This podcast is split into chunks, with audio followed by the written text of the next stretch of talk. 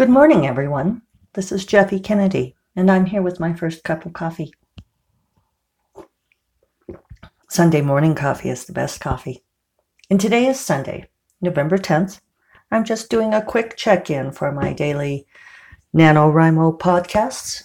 For those of you pantsing your way through it, embracing your creative flow, writing for discovery, misting, gardening, it's funny because uh, one of my writer friends, Sonali Dev, posted on Facebook the other day that she'd heard that writers were their process could be described as being either architects or archaeologists and which I'd never heard the archaeologist one. And she said that's where she was, that she was an archaeologist digging the story out and clearing away the dirt, and there was so much dirt which to me sounded more like a revision thing. And I commented about that I thought it was that I'd always heard more architect versus gardener. And she said, well, that sounded like a mixed metaphor to her because all stories grow. And I thought, I don't, I don't agree. Uh, so I made a snarky remark about archaeologists only digging up dead things, and she didn't reply. So she's probably annoyed with me. But I mean, I could see that there is an aspect of storytelling that is allowing the story to reveal itself to you. Uh, I always think of the metaphor of the sculptors, which I think it was Michelangelo who said that he would take a block of marble and that his job was to chip away all of the unnecessary stuff until there was until the sculpture that was already inside revealed itself. Um, I still think that's a bit of a revision metaphor, but I do think that it works for this method of embracing creative flow because you are deliberately stepping away from imposing your will on the story and instead allowing the story to reveal and unfold in the way that it wants to.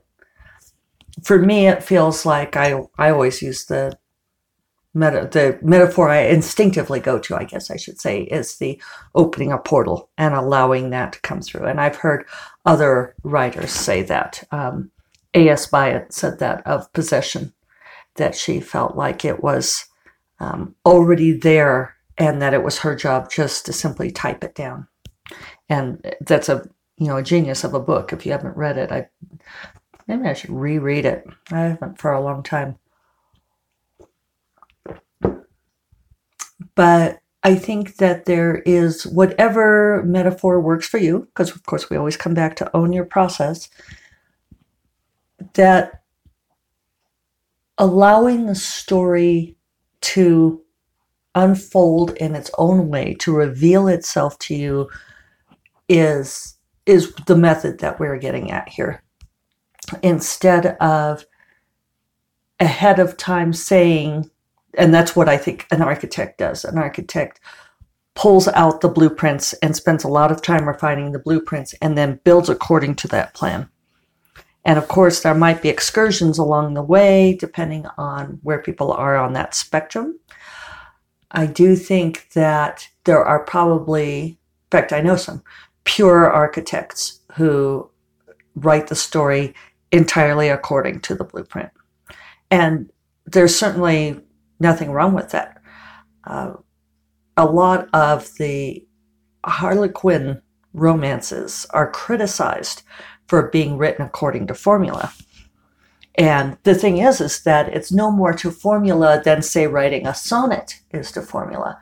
There's a very specific structure and pattern and rhythm to it, but what you do within that is completely creative and open to what you do, what you want, what unfolds, I suppose.